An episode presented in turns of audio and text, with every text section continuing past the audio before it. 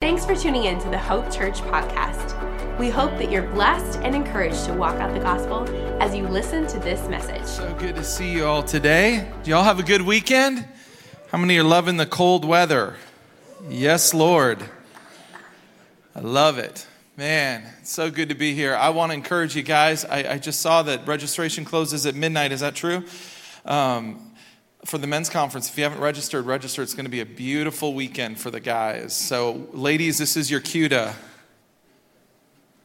elbow your, your men next to you if they haven't registered.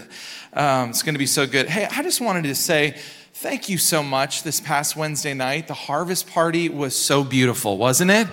It was so beautiful. And um, just y'all responded so beautifully by by serving and loving on people. I walked that whole I walked those three hours just walking around and meeting new people, and uh, I probably met a couple hundred people I have never laid eyes on before. And they were here on this property, and you loved them, and you showed them who He was by your by your just your hospitality. It was just so beautiful. So thank you.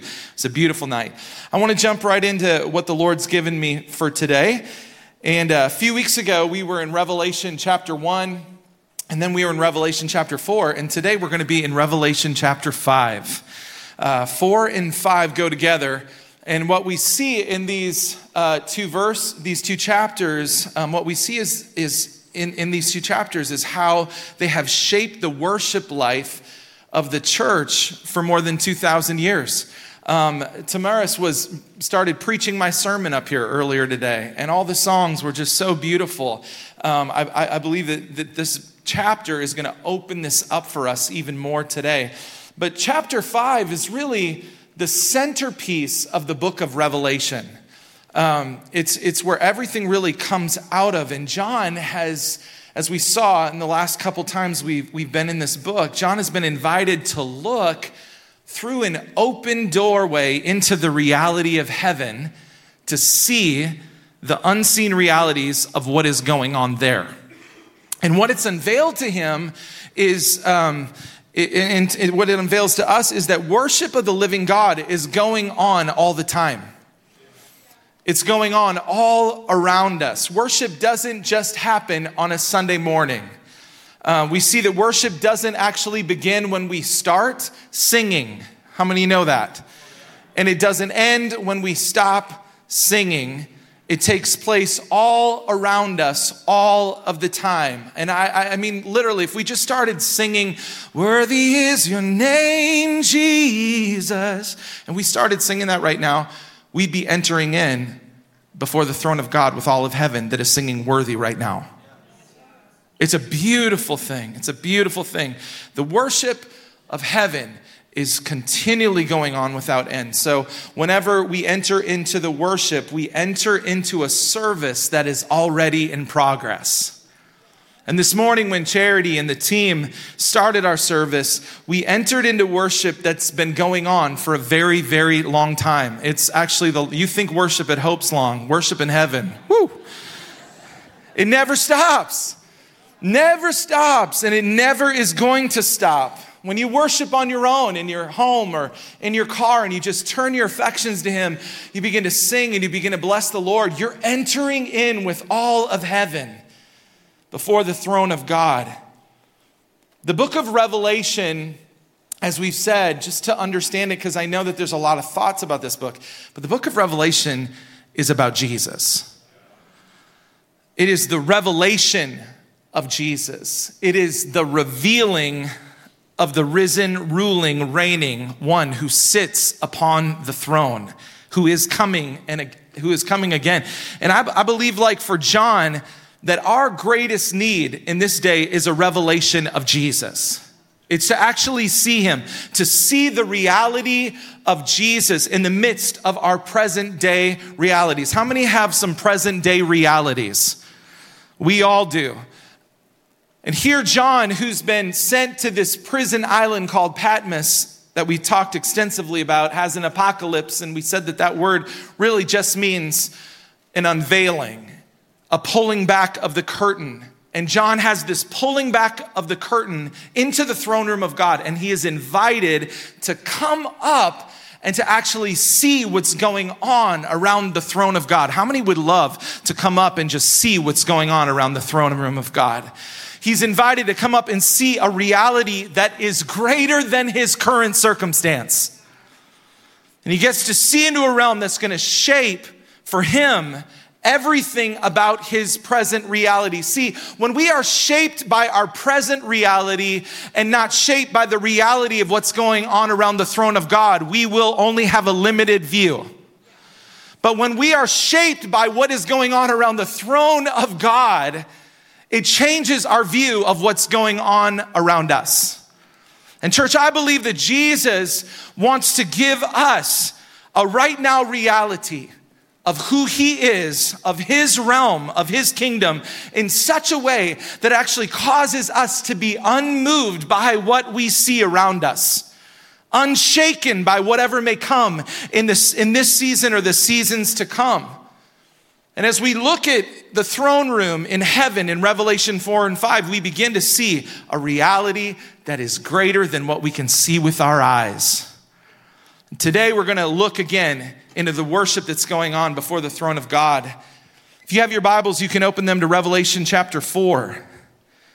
I'm going to read the first two verses. We were there last time, but I want this is the this is the intro to 5 as well. John says this in verse 1. He says, "I looked and behold, a door standing open in heaven. And a voice says, "Come up here."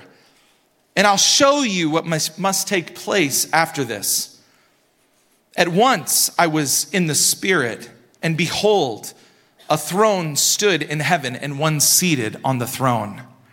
Jump over to chapter 5, verse 1. Then I saw in the right hand of him who was seated on the throne. Who's seated on the throne? God, at this point, the Almighty I saw in the right hand of him who was seated on the throne a scroll written with within and on the back, sealed with seven seals.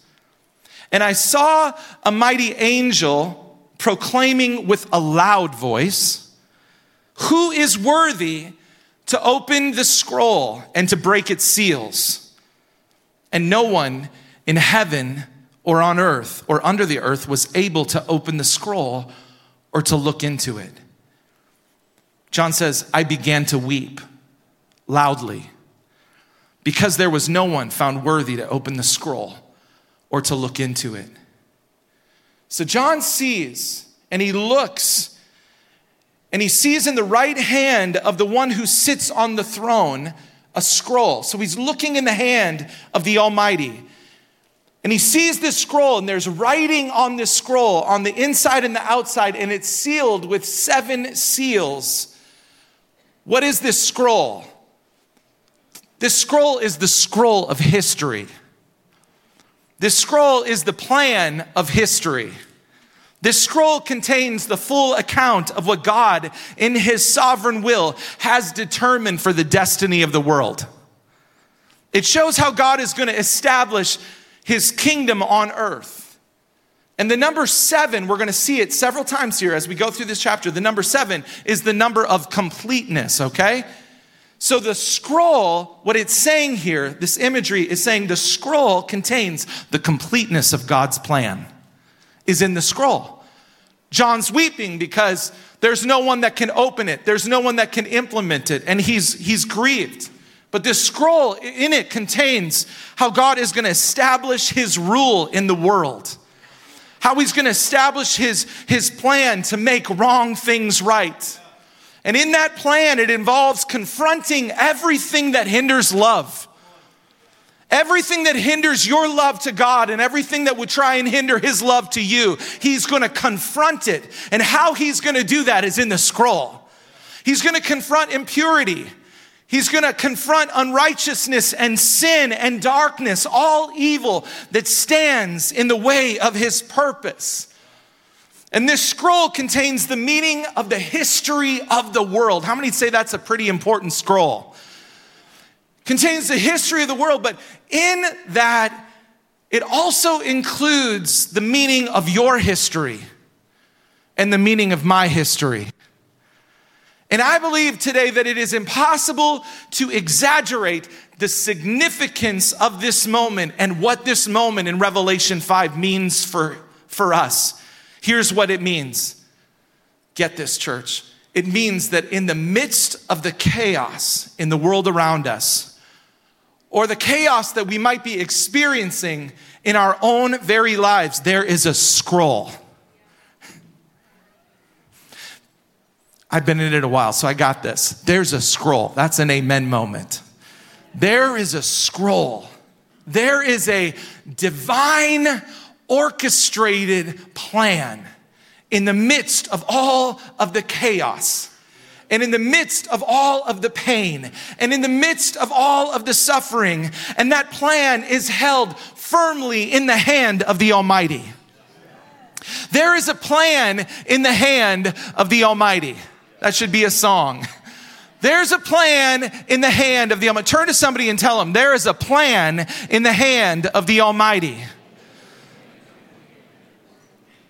This should release great hope to us today.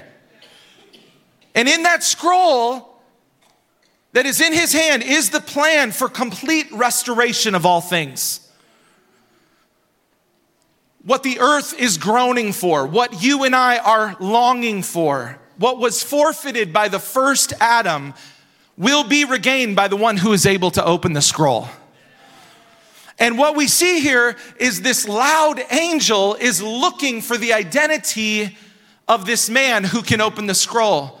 And he says, Who can open the scroll? Who is worthy to open the plan of history and bring history to its foreordained purpose?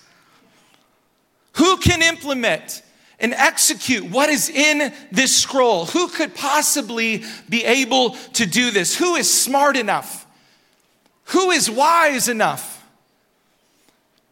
Who has that much power? Who has that much strength? Who is worthy to do this? And, and it hits John so deeply no one. There is none. There is no one worthy, and he weeps loudly, it says. He weeps intensely because of it. He's overcome with despair because it's too much to bear. There's nobody in heaven or on earth, it says, or under the earth that's able to open it, to look into it, so it seems. But as we've said several times, things are not as they seem. And John, this visiting human with limited perspective, how many would say you have limited perspective? But how many would say, I want more perspective? That's why we're doing what we're doing today. That's why we're looking into this because we want the perspective of heaven. He has limited perspective. Because of that limited perspective, he responds with despair and hopelessness. Tears flow because of his limited understanding. And as he is weeping, one of the elders in verse 5, one of the elders, it says, comes to him, and this is what he says He says, Weep no more. Behold, Weep no more, John. Behold, look, the lion of the tribe of Judah, the root of David, has conquered so that he can open the scroll and its seven seals. So, this elder here, he sees John, he, he sees his weeping, and he approaches and intervenes with John in such beautiful leadership. And what does he do? This elder instructs and he corrects his perspective in two ways. How many know that sometimes we need to be corrected and directed in our perspective? First, he tells him, he says, he says, John, stop weeping. It's not that weeping is bad, there's a time for weeping. It's that John's weeping was hindering him from seeing the greater reality. The elder is saying, Stop doing what you're doing because it's hindering you from seeing what's really going on. Things are not as they seem, John. I wonder if sometimes we experience unnecessary grief and unnecessary anguish and unnecessary tears because we're looking at the wrong things.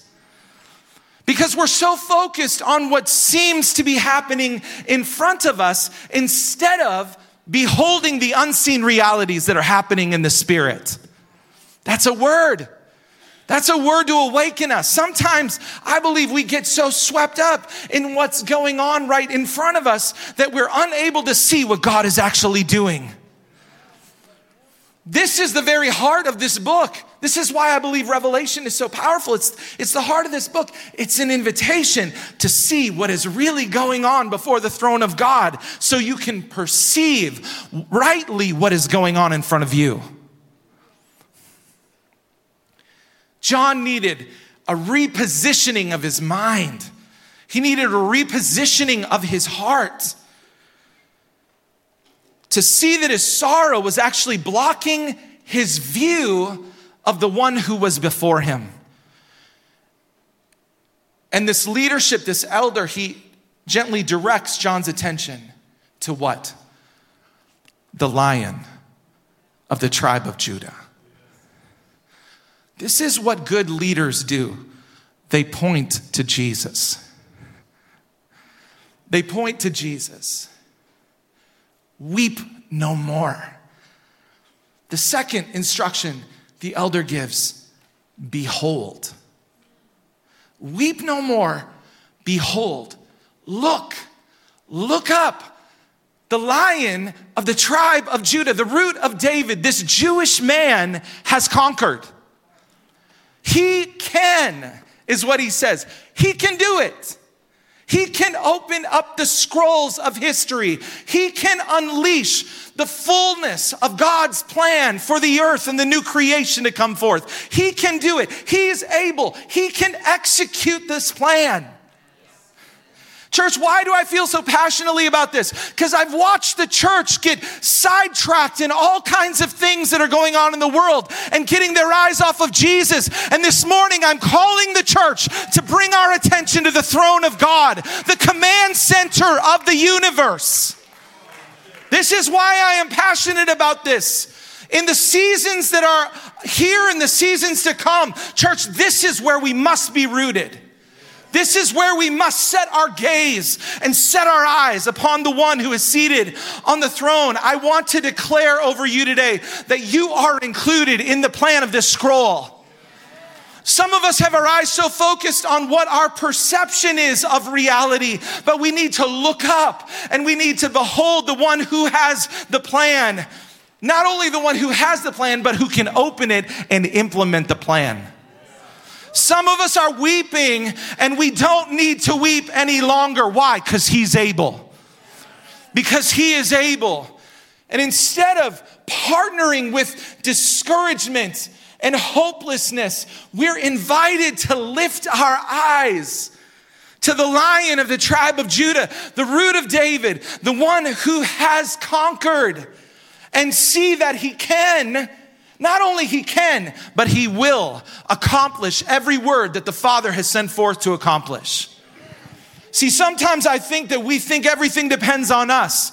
And we need, what is the little line like? We need to, we need to pray like it depends on us, but I can't remember what it is. I ruined it. It doesn't mean that we check out of this moment. We're fully engaged in this moment, but we also are more engaged with the reality of His power and His might and His strength. That despite what I see, despite what I might even feel, despite what I might think, that I'm gonna look at Jesus and I'm not gonna fixate on the problem. I'm gonna focus on the greatest reality of all realities, and that is that Jesus has overcome. When you live a life of beholding Him, you can't help but live out of a place of overcoming. Hopelessness cannot remain. I'm not saying that there aren't moments. I've been discouraged many times, many times of, of, of, discouragement, even, even a bit of despair. But I want to tell you, when you are engaged in this way and your eyes are set, discouragement and despair cannot take root and continue. Why? Because I'm beholding, like the angel said, like the elder said, beholding the one who has conquered.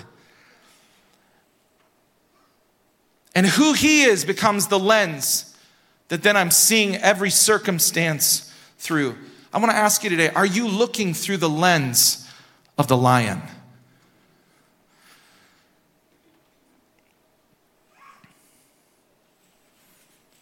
Because who he is, when that becomes my lens, I see every circumstance through him.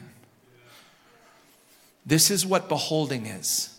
Behold, look, looking at Jesus, learning to become most aware of who he is above anything and anyone else in every circumstance. Weep no more. Behold, the lion is overcome.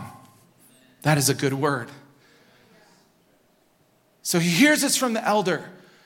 And what does he do? He, he turns his gaze away from the elder back to the throne. And what happens next, you guys, is so powerful. Are you with me today? I know it's a cool fall morning, but stay with me because I believe this is so foundational for us right now. That God is setting up some foundation for us so that we can walk through things that are to come in victory with the power of the Spirit. Amen?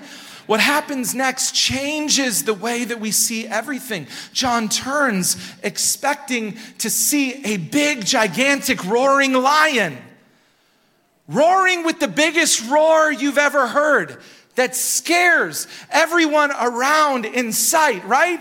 That's what he expects to see. The lion of the tribe of Judah has overcome. And he turns and he looks in verse 6. And it says, between, a better translation is in the middle, in the center is actually what's accurate, of the throne and the four living creatures and among the elders, I saw a lion. No. you that's where you correct your pastor. You got to read it for yourself. He didn't see a lion, he saw a lamb. I saw a lamb standing as though it had been slain with seven horns and with seven eyes which are the seven spirits of God sent out into all the earth. Verse 7 and, and he went and he took the scroll, this lamb, took the scroll from the right hand of him who was seated on the throne. Think about this. John heard something and then he saw something. We always hear something and then we respond to it. When we hear the voice of the Lord, we listen and we turn at his voice, and then we see what he's saying. John turns expecting to see Aslan. And instead, he turns and he sees a lamb standing if, as if slain. The lion has triumphed, and I saw a lamb, a slain lamb what does a lamb have to do with overcoming? There's so much to it.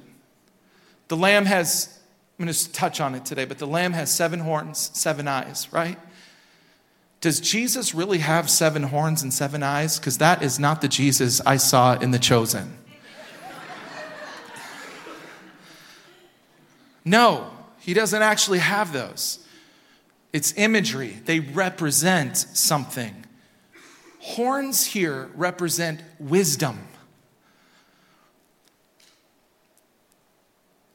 Sorry, horns represent strength, eyes represent wisdom. Seven horns, symbols of strength. Seven eyes, symbols of wisdom, symbols of insight. Seven, again, the number of completeness. What does this mean? The lamb is not a wimp. The lamb is completely strong. The lamb is completely powerful. The lamb is completely wise. Church, Jesus has the fierceness and the fearlessness of a lion, and he has the tenderness and he has the humility of a lamb. And what Revelation 5 is telling us here is that the power that overcomes is the power of voluntary weakness. It's the power of sacrificial love. I saw a lamb. The lamb wins by being sacrificed, by sacrificing himself. The revelation is that, that Almighty God brings the kingdom of heaven to earth through sacrificial love. Are you guys following me on this? It's what Paul is getting at when he talks about this in 1 Corinthians chapter 1 and chapter 2 where he says that Jesus crucified is the power of God and the wisdom of God. That Paul says that none of the rulers of this world understood this, for if they had, they would not have crucified the Lord of glory. Evil unleashed all its darkness on the Lamb in his voluntary weakness and foolishness at the cross. And when they crucified him, it lost. Evil lost. And instead of a ferocious lion who hurts other people and takes it by that kind of force, Jesus the Lamb overcomes by taking the hurts of others into himself at the cross. The lion overcomes by becoming a lamb and giving himself for the life of the world. This is what Revelation 5 is showing us. The Lamb takes the scroll from the one who is on the throne. I want to tell you that's no small thing. There was no one else that could take that scroll. In other words, Jesus takes the scroll out of the hand of the Father, out of the right hand.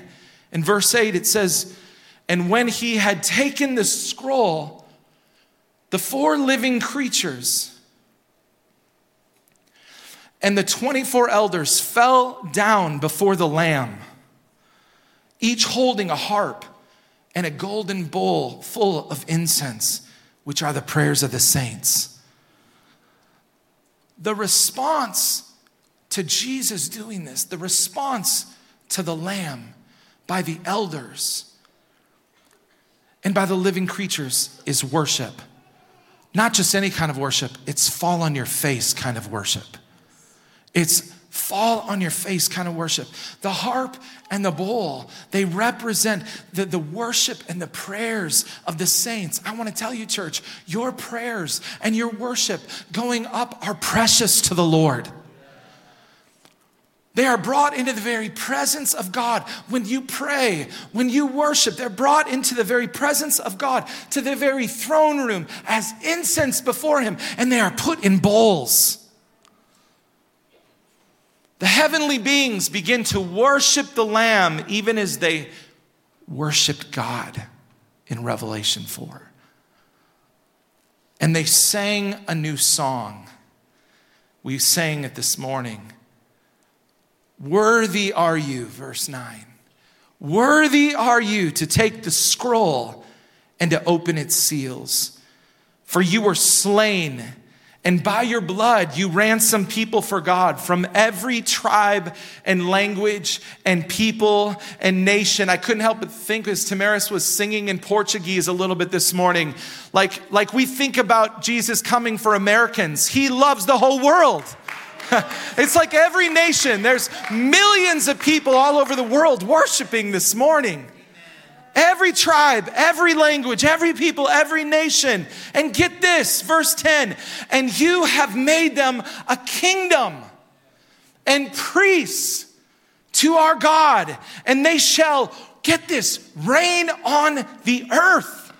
Whew, that's a series in itself. This is the song that they're singing in heaven right now. They're actually singing about Him and they're singing about what we're going to do. And it's a song of triumph, you guys. It's a song of God's victory over his enemies. I think we should be singing more triumphant, victorious songs because that is the reality of what's being declared in heaven. They're singing about what he has done. They're singing about what he did. This is why we sing about what he has done because heaven sings about what Jesus has done. The songs of heaven are about who he is and what he's done and what he's what he deserves. The songs of heaven are not for you and me. They're for the one who's seated on the throne. Worship is not for you and me. Let's never mistake this. Worship is for the one who is on the throne. It is not for our entertainment or our goosebumps. It is for the one who is worthy It is for Him and Him alone. And when the church gathers, the, the Lamb is receiving the rewards of His suffering as we worship Him. Why would we ever hold back our worship? Ever hold back our worship? The Lamb is worthy of praise because of His sacrificial death because he willingly laid down his life in love, because his blood was poured out. He came to give his life as a ransom for many. Jesus did what he said he would do. And we've been bought at a price, and our response is worship to the Lamb. Jesus Christ, the crucified Lamb, stands at the center of the throne. He wants us to see this right now. The Lamb at the center of the throne because he stands at the center of the Almighty. The heart of the Almighty is the heart of the Lamb. You're, you're probably familiar with this. And I wasn't going to get into this because I don't want it to take us off track, but I believe that it goes very much. In Isaiah chapter 6, Isaiah had a vision of the throne. Have you all read that before? I saw the Lord seated on the throne, and his train filled the temple. When Isaiah had that vision, it was 740 BC. When John is having this vision, it's about 92 AD. And what they both saw was the same throne.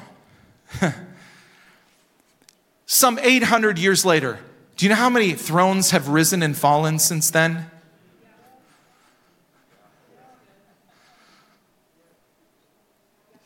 Isaiah saw a throne. When he saw that throne,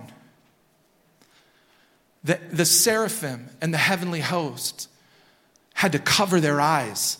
They couldn't look upon the, the throne, they couldn't look upon the one that was on the throne. But get this in Revelation 5 something's changed around the throne. Eyes are open. The four living creatures have eyes all over them. They're looking. The elders' eyes are not closed, their eyes are open. And now, instead of the cry being, Woe is me, the cry is, Worthy is he.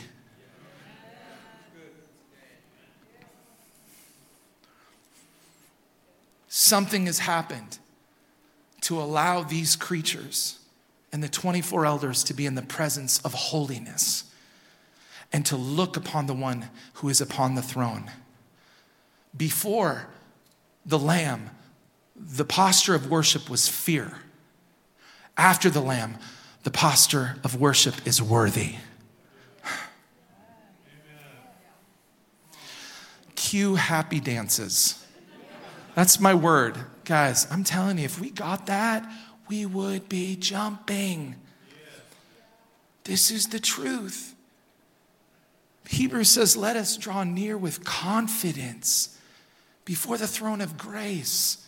It is safe to approach the throne with confidence. It is safe to approach the throne of grace because the one who sits in the middle is the Lamb and his blood has made a way for us. That is what we see in Revelation 5. Worthy is the Lamb who made it possible for us to be here. The song that they sing is worthy. The attention is him. The focus isn't what we aren't, the focus is who he is. And when you focus on who he is, it will change who you are because that's what happens in beholding. But if you focus on what you're not, woe is me, I am this, I am that. No, no, no, no. You focus on who He is and it will change who you are. Worship changes who you are because beholding changes who you are. What are you beholding? He says, Stop weeping, behold. Look at this. You've ransomed every tribe, every nation, every people. He's talking here about the church. It's no longer just Israel. It's no longer just the Jewish people. He's ransomed everybody. What was promised to the Israelites at Sinai in Exodus 19 is fulfilled in the establishment of the church through the death of Jesus. So the church as a whole is part of his kingdom, and individually we are priests to God. Turn to somebody and look him in the eye, and say, You're a priest. Come on, you're a priest. You're a priest. And as priests, We, inv- we offer our entire lives now to the Lord. The whole of who we are as a living sacrifice. How do we do it? We do it through obedience, we do it through worship. Now our lives are not our own anymore. What did Jesus say? If anybody would come after me, you lose your life to gain it. This is the thing. Listen to what they say next. So powerful. They shall reign on the earth. They shall reign on the earth. Who's he talking about? The church. The followers of the Lamb. That is us. that second service is going to be amazing. Just kidding. I love y'all. I love y'all.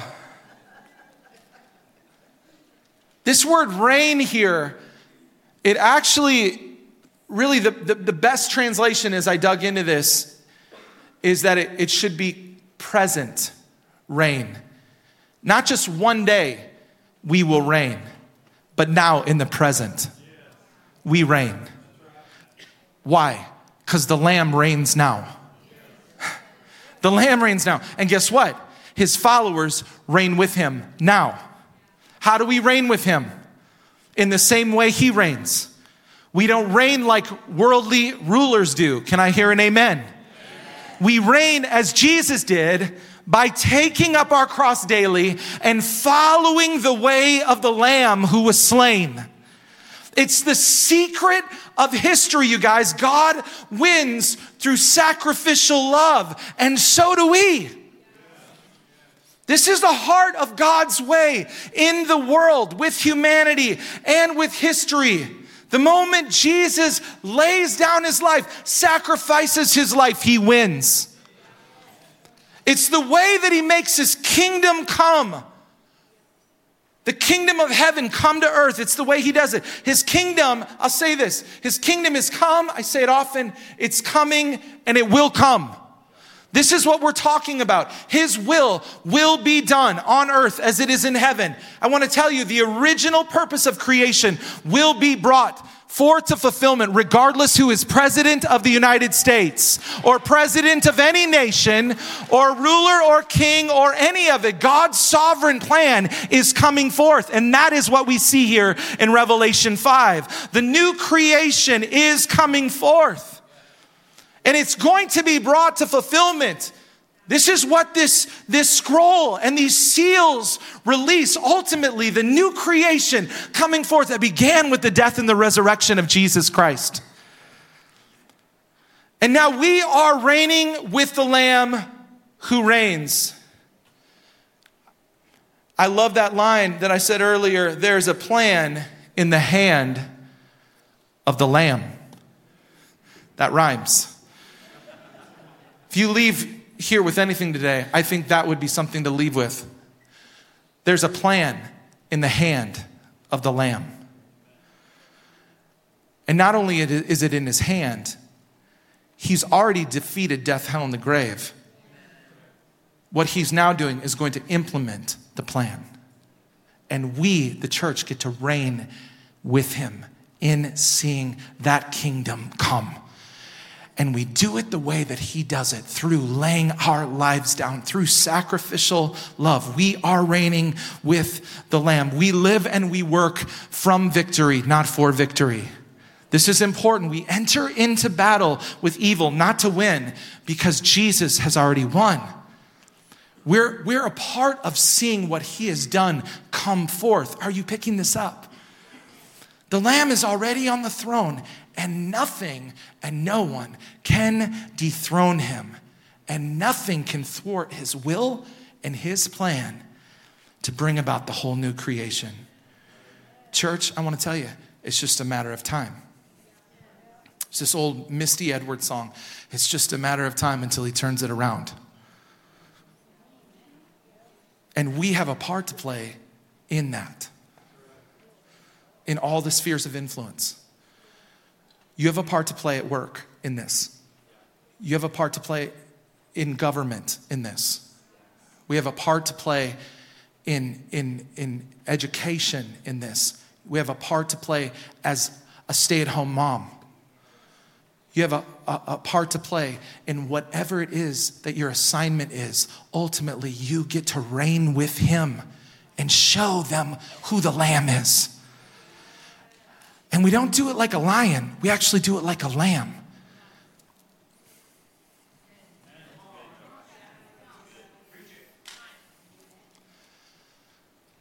Jesus is the way, the truth, and the life. We cannot bypass the way to release truth. The way is the way of the Lamb. The way is the way of the Lamb.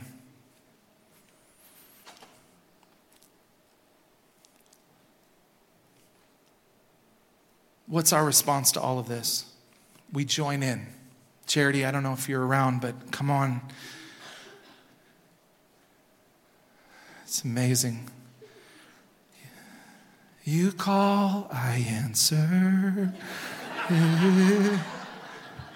She's amazing. So, our response is worship. When you're overwhelmed,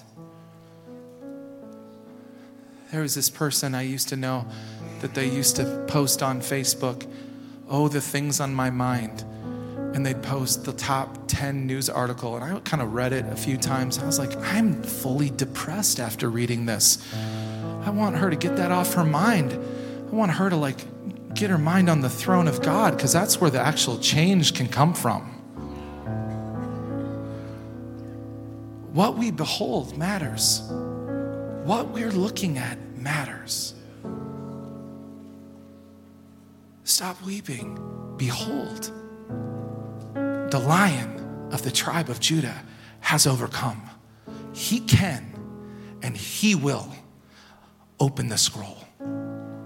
He will see the plan of God come forth. And that's the cosmic plan, and that's the plan for your life and my life. Our one role is lay our lives down like the Lamb did before Him, take up our cross, follow Him. This isn't our thing, we surrender to Him. And one of the significant ways that we do it is through the worship of the Lamb who's on the throne. It ends with this. We join in with all of heaven and we say with a loud voice, verse 12 Worthy is the Lamb who was slain. Can we read this out together? Worthy is the Lamb who was slain to receive power and wealth and wisdom and might and honor and glory and blessing. Worthy. Worthy. Do you know how many words there are there that describe him right there? Seven. Why? Because he is worthy of complete praise. He is worthy of complete praise. Worthy is the Lamb. Stand with me this morning because I want us just to lift our hands to the Lord. We're going to take communion in a minute. But I want us to lift our hands to the Lord. And could we just declare that again out loud? That scripture Worthy is the Lamb who was slain to receive power and wealth and wisdom and might and honor and glory and blessing. Come on, lift your hands in surrender today and just declare it again. Worthy is the Lamb who was slain to receive power and wealth and wisdom and might and honor and glory and blessing. Blessing. Come on, just lift up your voices right now and worship the Lord. Come on, out loud. Let's just respond to this. Come on, just lift up praise to the living God. Lift up praise to the Lamb who is upon the throne. Jesus, Jesus, the conquering one, the mighty one, the mighty to save one, the one who, who becomes a lamb and lays down his life. We are here your reward, your church. And we say blessing and honor and glory and power belong to you forever and ever. Forever and ever.